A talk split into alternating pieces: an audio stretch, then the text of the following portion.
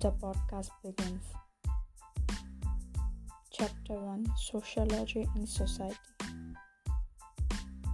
The topic is Sociology and History. Historians, almost as a rule, study the past. Sociologists are more interested in the contemporary or recent past. Historians earlier were content to delineate the actual events to establish how things actually happen, while in sociology the focus was to seek to establish causal relationships. History studies concrete details while the sociologist is more likely to abstract from concrete reality, categorize, and generalize.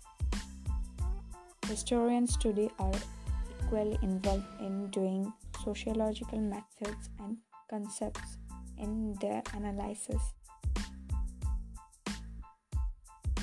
Conventional history has been about the history of kings and war, the history of less glamorous or exciting events as changes in land relations or gender relations within the family have traditionally been less studied by historians but from the core area of the sociologist's interest.